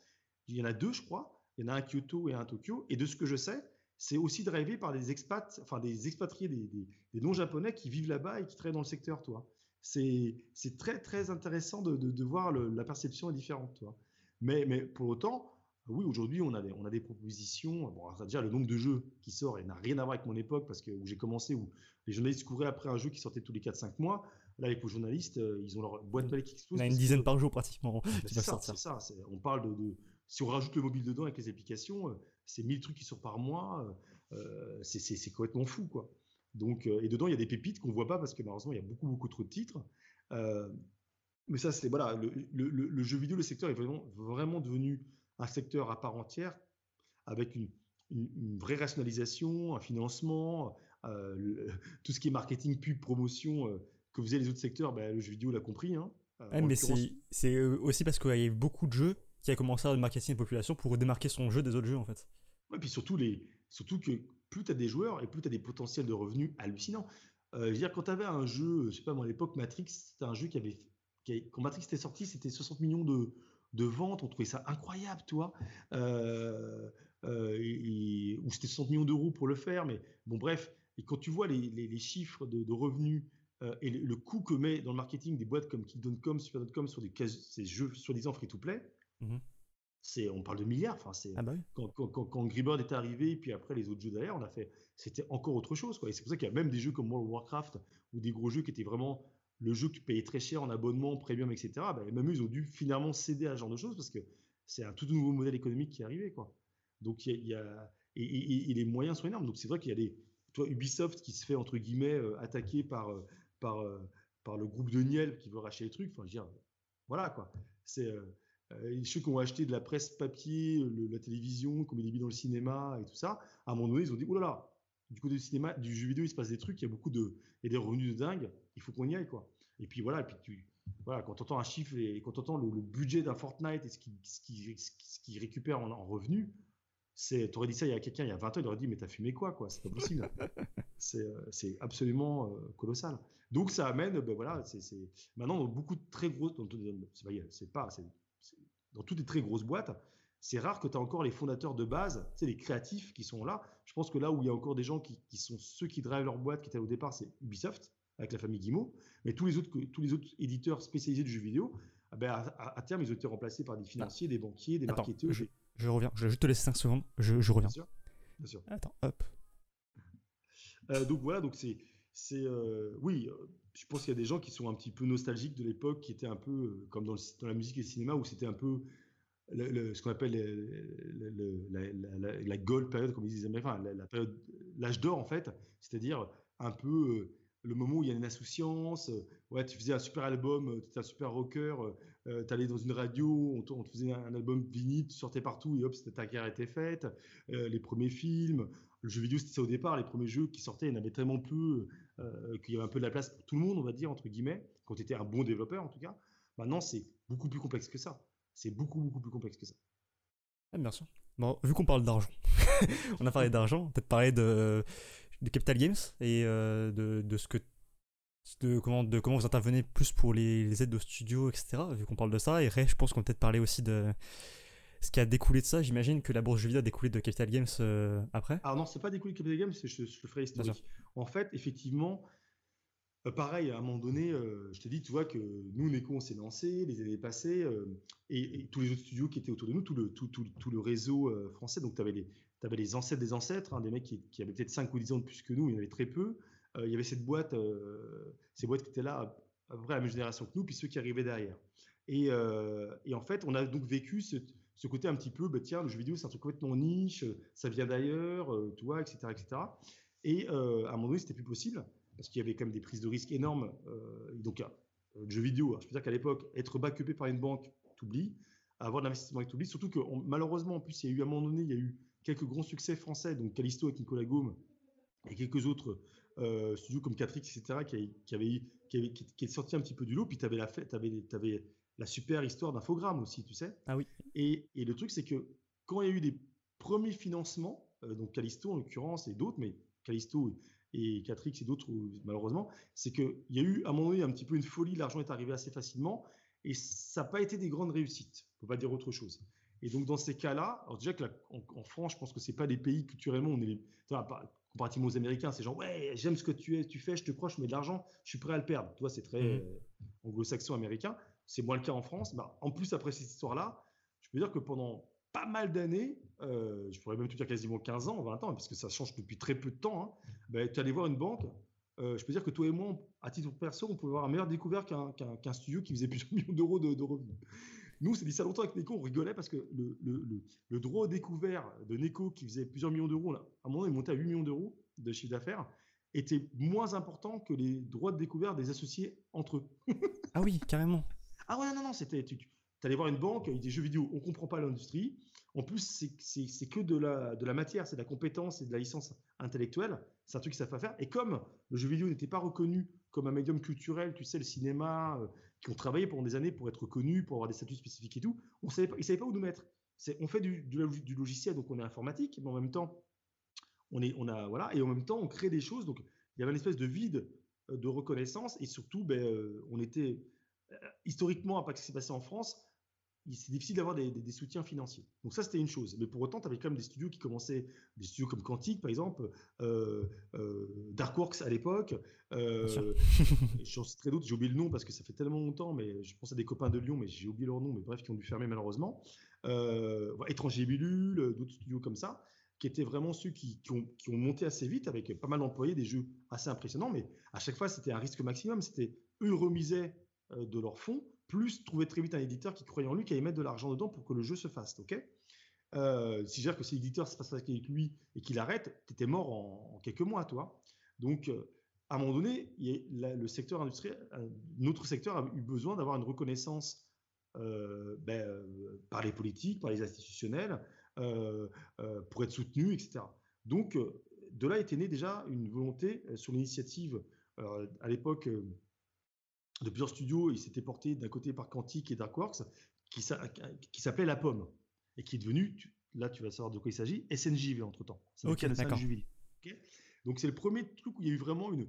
où nous, les studios, on s'est rassemblés, ça veut dire, on dit, il faut euh, qu'on se ressemble. Et à l'époque, il y avait un syndicat, d'ailleurs, ce que les gens oublient souvent, euh, il y a eu un syndicat des employés qui s'appelait la Girafe, d'ailleurs, à l'époque. Un, syndicat qui regroupait les... mais qui a jamais vraiment pris, etc. Donc qui a disparu avant que il y a le nouveau syndicat qui apparaît il y a quelques années. Mais bon, en tout cas, euh, donc euh, la pomme se fait. Et à l'époque, les premiers interlocuteurs, c'était euh, ben, Raffarin, Villepin. et effectivement, ben, il, y avait la, il y avait réussite d'Ubisoft, etc. Les politiques commencent à s'intéresser à ça, on rentre et on commence à être identifié, à pouvoir travailler avec les politiques institutionnelles, ce qui a amené aujourd'hui, hein, parce que je ne vais pas te faire toute l'histoire, c'est beaucoup trop long, à la création du CNJV, qui a permis de faire ben, un truc qu'on a été précurseur et porteur en Europe avec l'Allemagne et ensuite l'Angleterre, c'est-à-dire les aides du CNC, du FAJV, tu sais, les aides à l'aide à la pré-prod, la reconnaissance du, euh, du, de l'industrie et de la création. Voilà. Euh, et donc, moi, ben, j'ai fait partie des gens. Euh, nous, NECO, on était partie de ces studios-là. Donc, j'ai été au départ dans les administrateurs. enfin, on, a, on, dit, on était adhérents à la pomme. après quelques années, j'ai fini par être un des administrateurs. On était élus tous les deux ans de mémoire. Et voilà. Et ensuite, ça a donné aussi le, euh, comment dire, ça a mis le pied à l'étrier au cluster. Donc les clusters, donc ce qui te concerne Adrien, ce qui me concerne, celui de l'Île-de-France, c'est Capital Games. Ouais. Tu vois? Euh, et il y en a d'autres qui sont euh, dans chaque région qu'on connaît. Donc le premier c'était Capital Games. Il y avait celui de Lyon à l'époque. Marseille, très vite aussi gaming dans le nord. Et maintenant, il y en a en Bretagne, Rhône-Alpes, enfin, il y en a un peu partout, ce qui est très bien, c'est une très bonne chose.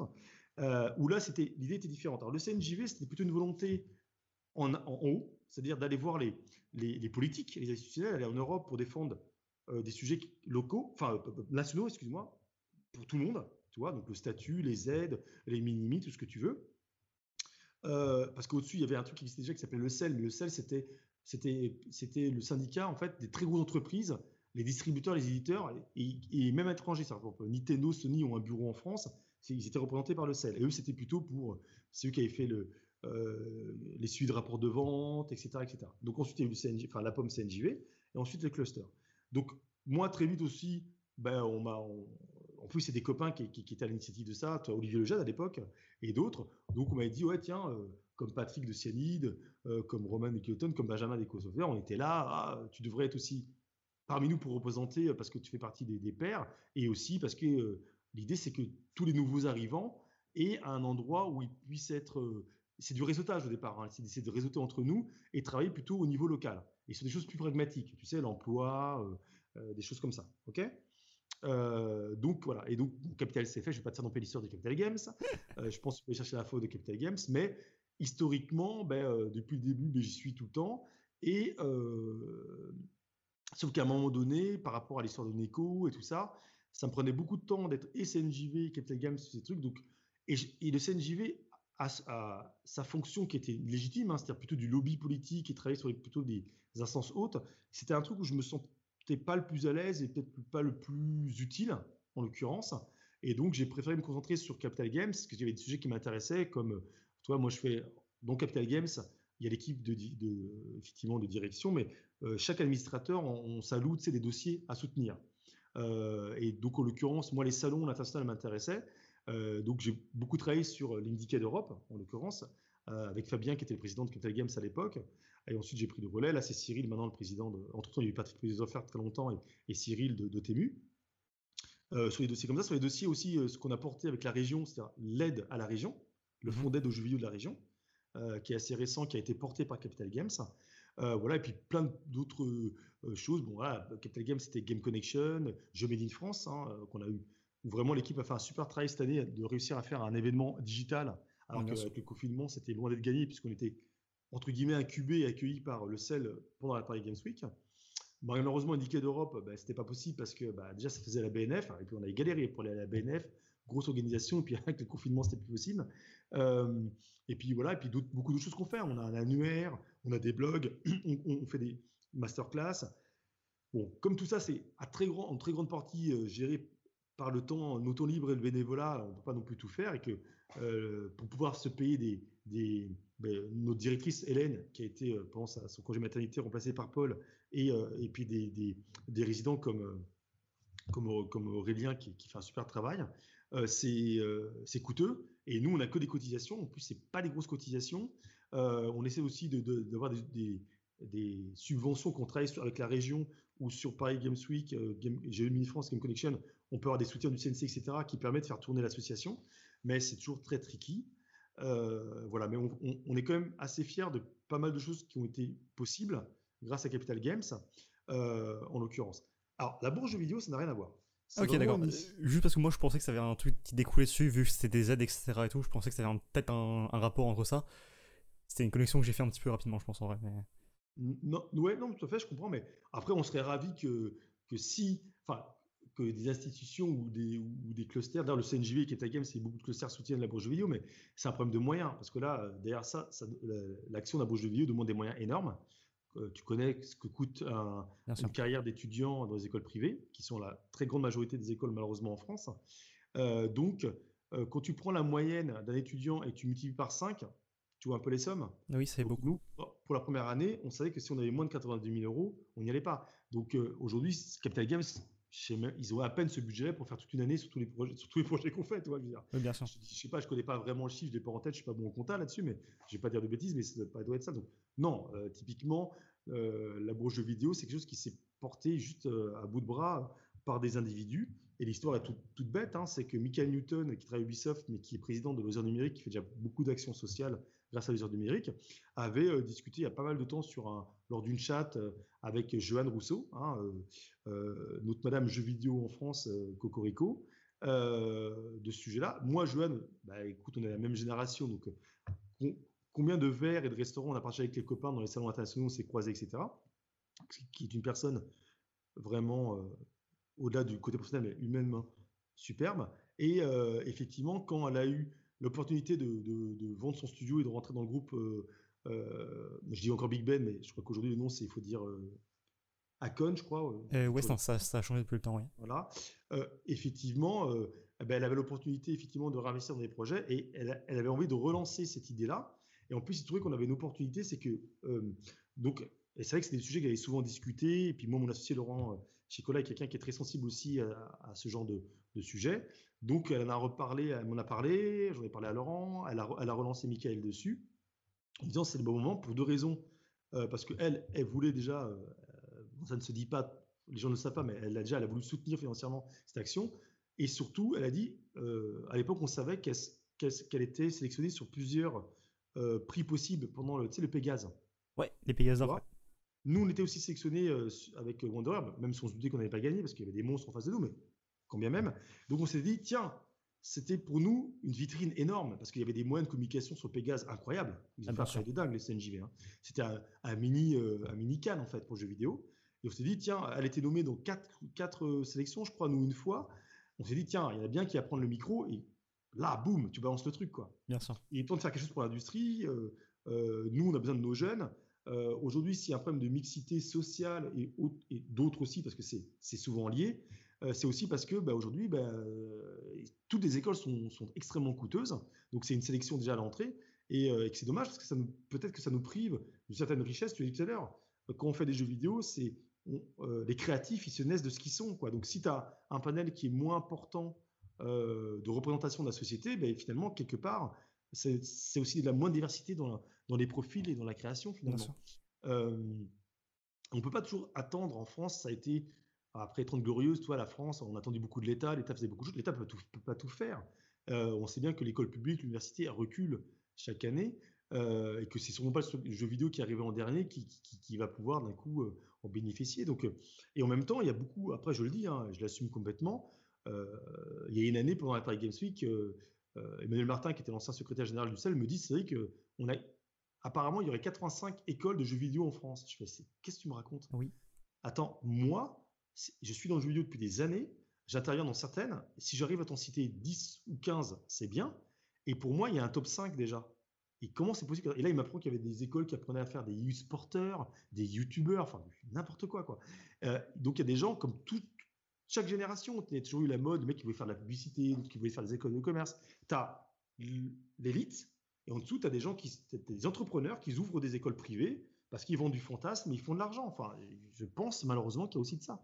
Pour autant, il y a des écoles privées qui sont, qui sont très bien. Ah oui, qui sont hein, très bien oui.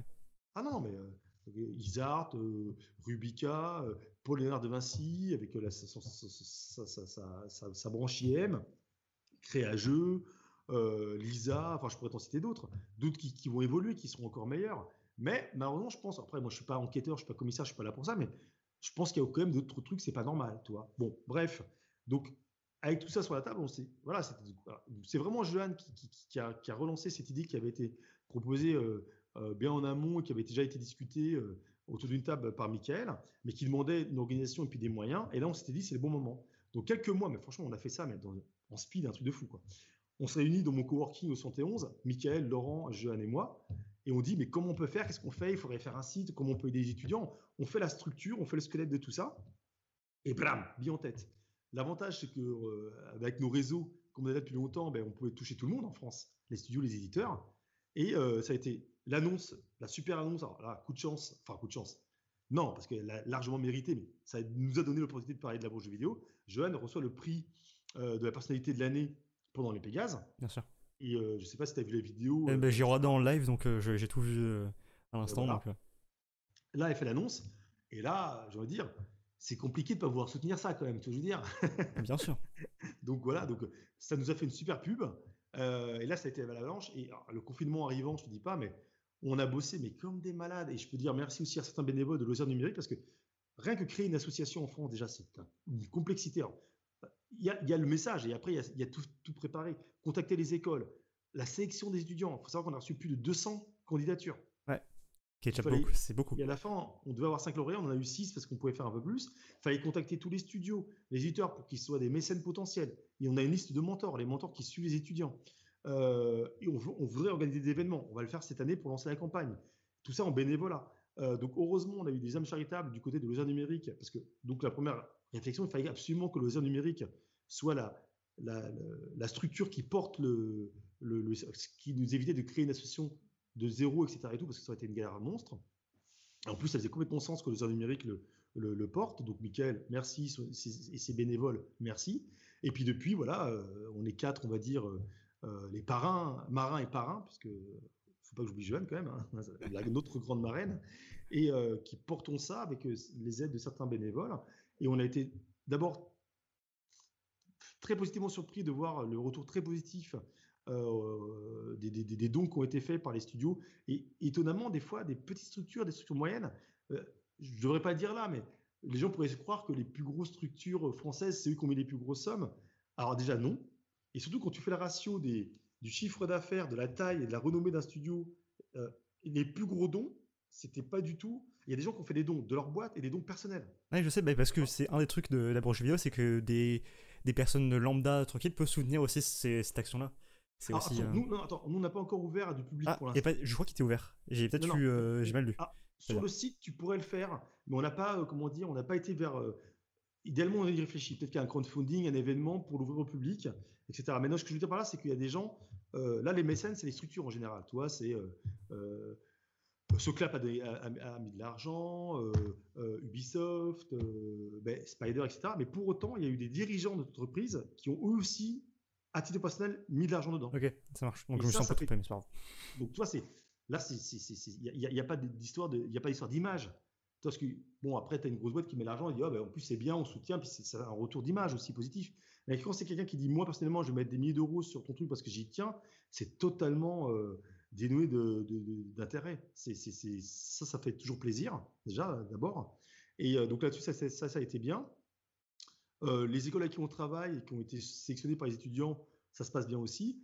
Il y a encore beaucoup à faire.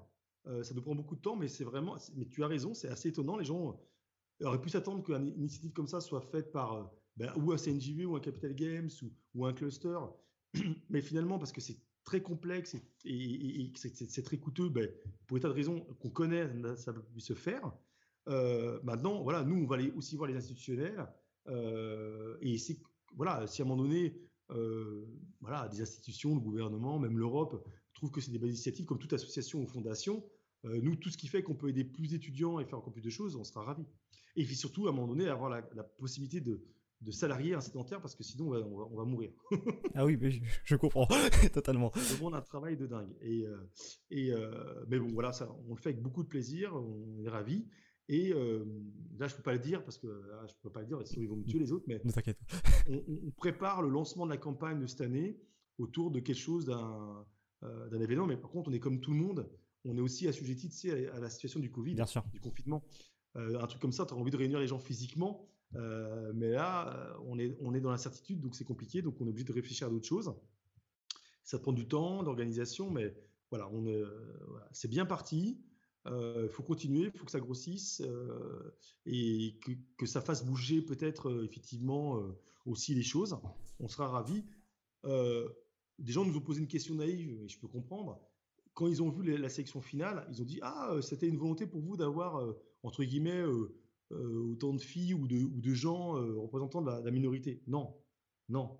C'est que tout simplement, les dossiers qu'on a reçus, ben, voilà, c'était, tu vois, je veux dire, c'était l'inverse de ce qui se passe dans les écoles privées c'est qu'il y avait beaucoup de gens qui venaient de milieux sociaux. D'ailleurs, il y avait des dossiers qui étaient terribles. Hein, c'était un crève-cœur, mais il y a beaucoup de gens qui, viennent de situations difficiles, de, milieux difficiles. Euh, et voilà. Et donc, euh, typiquement, ben, beaucoup plus de représentation de certaines minorités, hein, voyantes, comme on dirait certains, euh, qu'autre part. Donc, non, on n'a pas de quota. Non, il n'y avait pas de on va prendre une fille ou un asiatique ou un maghrébin parce qu'ils nous en font un. Non, non. Tous ceux qui ont été sélectionnés, c'était sur leur dossier scolaire, leur projet, leur engagement, leur, euh, leur situation familiale aussi, parce que euh, on est, bien sûr, il faut aider ceux qui, sont, qui sans nous, n'auraient jamais pu faire ces études-là ou continuer ou très difficilement. Mmh euh, et c'est juste que ben, finalement, à la fin, il, c'était un constat de réalité, c'est tout. Donc, donc quelque part, c'est de la mixité naturelle. Et c'est très bien comme ça. D'accord. Bah, moi, j'ai mes réponses à toutes ces questions-là parce que c'était un petit peu entre guillemets, euh, pas brumeux, mais euh, je connaissais tous les trucs comme ça, mais je connaissais pas vraiment les histoires derrière tout ça. Et en quoi elle consistait. C'est que je suis passé très rapidement là-dessus, sur beaucoup de choses, sur, sur les Pégases, etc. Et tout, quand j'écoutais. Moi, ça me c'était pas trop euh, ma situation dans, ce style, etc. Mais il y a beaucoup de personnes qui. Euh, que par exemple, j'ai rencontré beaucoup de personnes pendant que j'ai fait mes études et euh, en dehors et même pendant mes stages, etc. ou les, ou les micros de travail que j'ai fait pour d'autres personnes qui mériteraient d'être dans ces trucs, avoir une. Comment, avoir un. Mince. Une, pas un, soutien, mais une. Oui, un soutien, mais aussi être suivi sur des, ah des projets parce qu'ils ont des, des valeurs qui portent que certaines personnes, par exemple, qui font ces trucs ne, ne les trouvent pas forcément, et mais qu'elles qu'elles en ont besoin eux pour faire des, des choses qui pourraient être euh, super en fait. Et c'est ça que j'ai trouvé ça. Euh, pour moi, c'est un truc qui est totalement. Euh, en fait, ça aurait dû être normal dans, dans un truc d'avoir ça pour tout le monde, même si c'est très compliqué de faire, comme tu viens de l'expliquer. Et euh, ouais, j'aurais voulu que ça soit un truc euh, que beaucoup plus de personnes puissent accéder, pour qu'on ait beaucoup plus de personnes qui fassent ce métier, même si c'est très euh, pas beaucoup de quand, pas beaucoup d'emplois dans ce métier. Un peu ah ben, après, après oui, après il faut faire attention parce que moi je pense que c'est pas le, enfin là c'est surtout une volonté de et justice et, de donner la possibilité à des gens de venir avec d'autres bagages et, et notre, notre richesse et, qui servirait le, médium à la fin. Par contre, oui, faire attention, c'est pas une histoire de volume parce que effectivement, des fois, euh, et souvent d'ailleurs en France c'est le cas, euh, on n'est pas toujours très pragmatique dans ces choix d'études ou dans le discours que les écoles font aux étudiants. Euh, les places sont chères, voilà. Et comme c'est un, truc qui fait rêver, voilà, c'est vrai que quand je vois le nombre d'écoles et d'étudiants, je me dis mais comment ils font, ne serait-ce que pour trouver un stage? Il n'y a pas assez d'entreprises en France pour tous les absorber. Oui. Et d'autant moins pour les employés, quoi. Donc heureusement aujourd'hui, j'ai envie de dire, euh, il, y a des, il y a des compétences qui dans le jeu vidéo qui, sont qui maintenant intéressent des entreprises qui ne sont pas des entreprises de jeux vidéo. Tu sais, ce qu'on appelle le soft skill, euh, la gamification, le, user experience, c'est rentré maintenant euh, dans, dans, les compétences on a besoin de beaucoup d'entreprises, secteur de services, même industriel. Hein. Donc, il y a des gens en ergo, en, en, en, LD, en GD, en, en animation, etc., dont leurs besoins sont recherchés dans d'autres secteurs. Donc, on peut se vendre autre part que dans le jeu vidéo, même si on a fait un, cursus de jeu vidéo.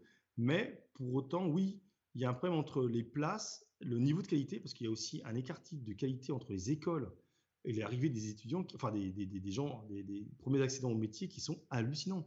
Il y a des gens, ils, arrivent, enfin, ça me fait mal au cœur parce que des fois, ils se cassent les dents parce qu'ils ont un niveau, mais c'est pas possible.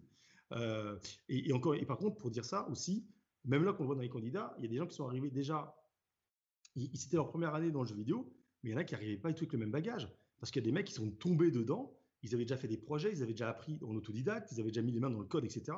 Parce qu'aujourd'hui, par rapport à mon époque, franchement, euh, ce serait inadmissible de. Enfin, je trouve incroyable quand tu as des gars qui sont en 3, 4e, 5e année dans les écoles, je te le dis, Adrien, euh, tu m'as entendu, entendu, le dire pendant les interventions, les gens qui n'ont jamais fait de game jam, qui n'ont jamais fait de projet personnel, qui ont un artiste qui a aucun, qui a fait aucun, qui a mis aucun dessin ou, ou, création sur un ArtStation. c'est une blague. Mmh. C'est une blague. C'est pas normal. Euh, donc, euh, surtout qu'aujourd'hui, tu as, des outils, tous les outils, les moteurs euh, sont d'accès libre ou gratuits. Ben oui, tout à fait, via Internet. que, que, les devices sont plus puissants qu'avant et moins coûteux, mmh. que tu as des jams partout, tout le temps. tu peux pas en rater, enfin voilà, c'est hallucinant. Donc c'est ça le problème, c'est qu'il y, a aussi un problème de, de, de, réalité du marché et de ce qu'on attend. Et donc, il y, a un, il y a un écart type entre les niveaux, entre les meilleurs étudiants qu'on voit. Des fois, même en plein milieu d'un cursus, hein, tu as des gars, euh, ils ont envie de dire Mais arrête, arrête. L'école peut t'apprendre des trucs en plus, mais c'est même plus la peine. Tu déjà, mmh as un codeur né, tu as fait plein de trucs à côté, tu es top, tu as, un truc, et, et continue à apprendre et passer de junior à senior dans une expérience professionnelle. Mais il y a des niveaux, tu vois, ça, comment leur dire Parce que c'est et c'est des gens qui ont peut-être déjà dépensé 10, 15, 20 000 euros, 30 000 euros dans les études. Et c'est ça le problème. C'est un truc que moi, personnellement, je ne comprends pas. C'est comment demander autant d'argent pour un niveau d'expertise qui peut se faire pratiquement, je vais pas dire tout seul, hein, parce qu'il y a bien sûr une expertise des, gens derrière qui font ces trucs pour la plupart, qui sont des pros, qui accompagnent les, gens, mais en fait, je comprends toujours pas le, principe ça fait aussi coûteux pour des choses qui sont aussi euh, dépendantes de la personne et pas dépendant des, euh, des, autres personnes. Mais parce que je te l'ai dit, hein, il y a des gens qui disent, il y a des gens qui veulent. Y a des, en un mot, si c'était euh, une IA qui dirait, voilà le, le nombre, enfin je dis, c'est un truc très froid, hein. c'est une IA qui dirait, voilà le nombre d'étudiants nécessaires euh, pour être absorbés par le secteur d'activité tous les ans, et que le niveau de compétence attendu au minimum, c'est ça. Et si tu avais une sorte de super IA qui ferait un super concours euh, pour que seulement ces gens-là soient euh, bah, un concours qui est ouvert à tout le monde, c'est que ceux qui restent, qui rentrent dans l'école et qui sont encore un métier, ça serait dans un monde idéal. Mais le problème, c'est que non, euh, il y a des envies, il y a beaucoup plus de demandes pour aller dans le jeu vidéo, hein, en termes de demandes d'apprentissage, pas de demandes de travail. Mmh. Et l'offre ne sera pas derrière. Et donc, voilà. Et donc, comme quelqu'un, alors, il y en a, j'imagine, ils ont peut-être ils ont peut tapé à la porte de certaines écoles plus prestigieuses. Et comme elles sont plus prestigieuses, elles reçoivent plus de dossiers, donc elles font une sélection. Tu sais, c'est un petit peu le, le serpent qui se mord la queue. Hein. Donc eux, ils sont vus au rejet, puis ils, se, enfin, c'est difficile de se remettre en question parce que des fois c'est pas juste, ou des fois c'est parce que si, ça va pas du tout, mais on leur dit pas. Donc ils vont continuer à taper à la porte tant qu'on va leur ouvrir. Il y aura toujours une porte qui va s'ouvrir en disant, bah, viens chez moi et tu payes, peut-être. Tu vois? Et là, euh, c'est là le problème. Euh, moi, je dis aujourd'hui, moi, quand j'étais collégien, j'aimais dessiner, j'aimais bien euh, l'automobile, j'étais fan des prototypes, j'aimais un peu tout ce qui était futurisme. Et je dis, oh putain, le, naïf, toi, ah, je ferais bien un dessinateur automobile, c'est génial, ou, ou, même designer des maisons, des machins, en pensant que c'était que du dessin, des idéaux, tu vois. Alors déjà d'une, au niveau dessin, j'étais pas non plus un tueur. Et surtout que j'avais pas compris tout ce qu'il y avait derrière en termes de compétences techniques. Et que ces, ces places-là, les mecs, euh, les stars du design dans les entreprises, c'est dans chaque pays, tu en as 10. Ah oui, moins des fois. Tu as les marques d'automobile, tu as quelques grands architectes, quelques trucs et tout, et qui ont fait les plus grandes écoles, et il y en a deux ou trois dans le monde. Tu vois, euh, basta. Donc, euh, quand, en tout cas, même à mon niveau, j'ai compris ça, j'ai fait, ok, d'accord. Tu vois, c'est genre au collège, tu es le mec le plus rapide à la course, et puis tu fais, tu sais, tu fais, moi j'étais très bon en athlétisme, et, et donc on faisait les, les inter, les compétitions entre lycées, là, tu sais. Ouais. Je finissais ou premier ou dans les premiers. Puis un jour, on tombe sur. Euh, non, c'était régional, et après on tombe sur national, et on tombe sur un, tu sais, les, sports-études. Ah oui, oui, oui. Ceux qui ah bah là, je finis, dernier. ah bah oui, c'est. Voilà. Et là, j'ai compris le gap entre. J'étais pas mauvais, hein, j'ai mes aptitudes et. Euh, ok, d'accord. Lui, c'est un futur sportif de haut niveau, quoi, tu vois. Voilà, ouais. Et là, tu fais juste, tu rentres, euh, tu, reviens à la réalité, tu fais, ok, d'accord. Toi, tout le monde dit au foot, je suis bon, mais tu sais combien il y a de stars euh, par rapport au nombre de licenciés dans le monde? Tu vois, donc euh, c'est ça, c'est comme quand tu joues au loto quelque part, des fois. Toi, c'est le, le truc d'y arriver, c'est très dur. Et ça, c'est des choses, ils n'en sont pas totalement conscients. Et il y a toujours cette espèce de zone grise où il y a des gens qui disent, ben, il y a des gens qui sont prêts à payer, etc. Et pour autant, c'est ça qui est aussi dur, c'est que pour autant, peut-être qu'il y, a une personne qui rentre dans une école qui n'est peut-être pas la plus prestigieuse, etc., qui pendant son cursus va va, va être révélé, va, va, rencontrer quand même une bonne personne, et au finalement, derrière, il va avoir un diplôme, il va avoir un bon niveau, un bon projet étudiant, un bon projet perso, pati patata, et, et, c'est très bien, il va pouvoir rebondir. Mais voilà, c'est, je ne sais pas s'il y a des études qui existent sur euh, le nombre d'étudiants qui sortent et le nombre d'étudiants qui trouvent un poste, qui trouvent un euh, poste qui leur satisfait. Il y avait euh, une. je sais pas si tu connais Game Baker, qui sont un, un studio lyonnais. Ah si, si, bien sûr, bah, je connais très bien Audrey. Ah, Montpellier, pardon. Non, ils sont à Montpellier. Enfin, elle, elle est en Suède et le reste est à Montpellier. Montpellier. Je dis lyonnais parce que j'ai pensé à Ubisoft, euh, Ivory Store, donc désolé. je pensais tellement autre chose. Et, et, effectivement, Audrey et, euh, et son associé viennent d'Ubisoft. Oui, c'était pour ça. Voilà. Et donc, ils avaient fait, il y a très peu de temps, il y a qu'une année ou deux, euh, la de, en, un, un espèce de poste où ils avaient parlé de la demande dans le jeu vidéo et des, des choses, et aussi bah, des sorties de d'école et des cursus, etc qui est très complet. Non, c'est sur leur site. Bah, si vous voulez aller voir ou pas, c'est sur Game Baker.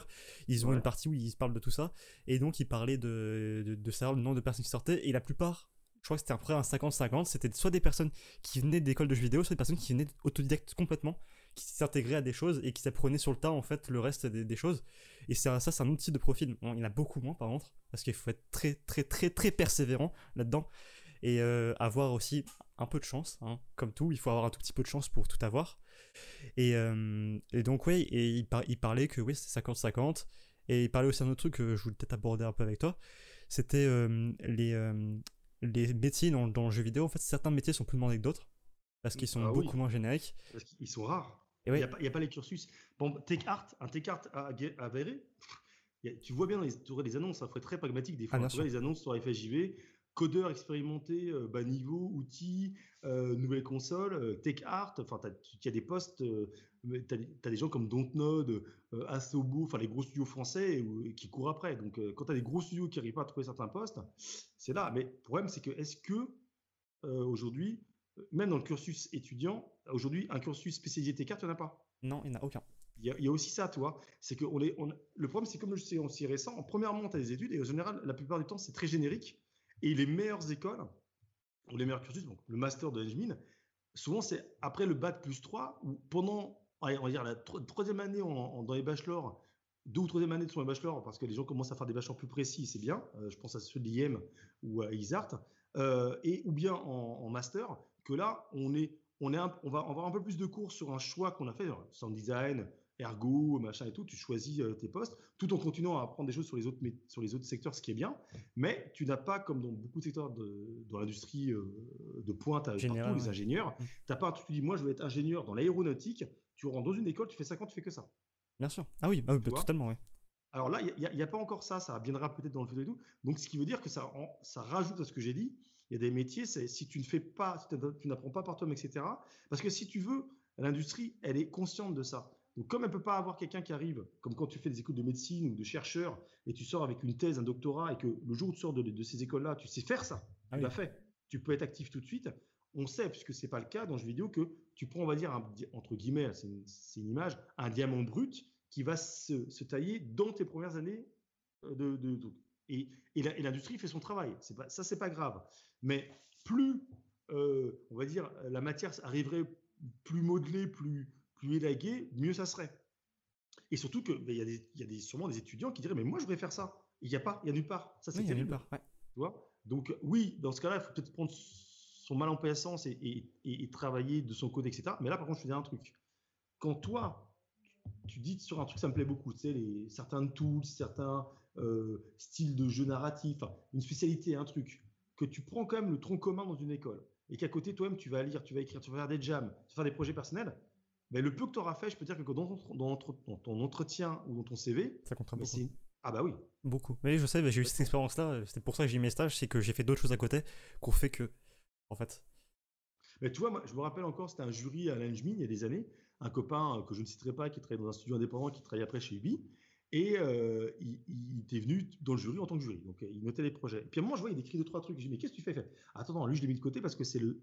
Il y avait un ou deux jeux où les gamins à l'époque, au lieu de prendre ou un, un Unity ou un Unreal ou un, un CryEngine, ils avaient, fait un, ils avaient fait un moteur maison. Et lui, il cherchait des gens qui avaient des compétences C++. Ça, ça c'est, euh, je crois que ça s'appelle, euh, c'est euh, Codom moteur de jeu. J'ai plus le nom exactement du, du titre qu'on donne à ça, mais c'est un des trucs, je crois, bah, on parle toujours de Game Baker, c'est l'un des trucs, je pense, qui est plus demandé, mais qui est le moins fait parce que c'est super, super compliqué. Avant, les mecs, ils n'avaient pas le choix parce que tu n'avais pas de, de moteur, tu sais, n'avais pas de plateforme ou de middleware ou d'outils, donc il fallait tout faire toi-même.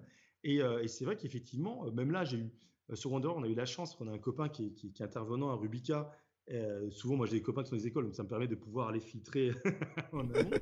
Euh, on a eu deux super stagiaires hein, qu'on a mis les crédits, on les a même pas mis en tant que, stagiaires, on les a mis en tant qu'assistants parce qu'ils ont fait un ah super boulot, euh, qui venaient de Rubica, dont un qui faisait du, qui était codeur Tools. Tools, c'est super rare. Ah, tu vois?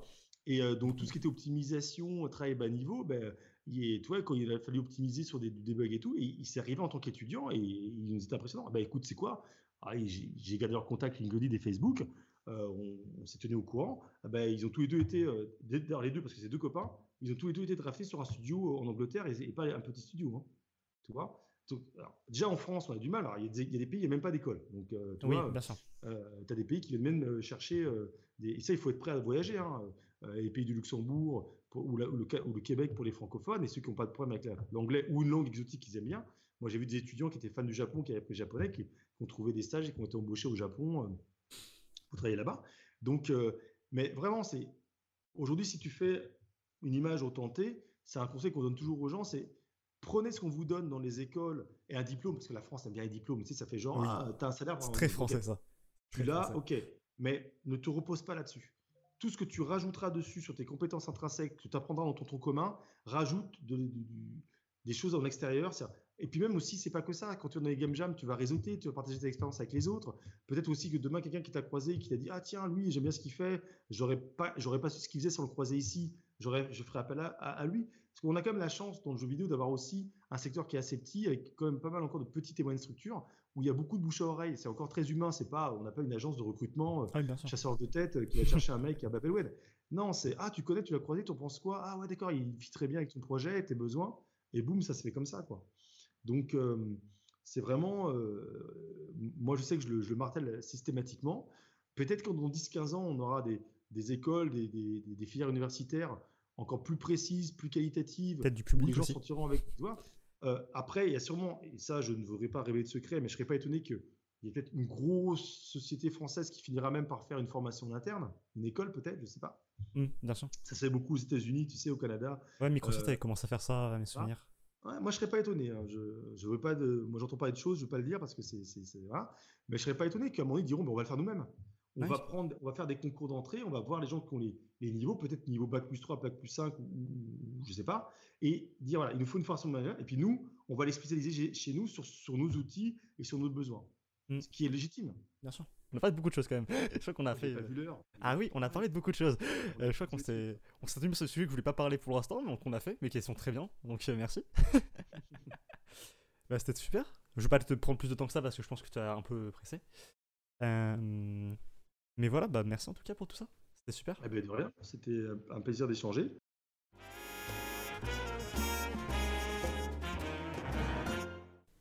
Eh, attendez, avant que vous partiez, les rythmes des épisodes sont pas très stables.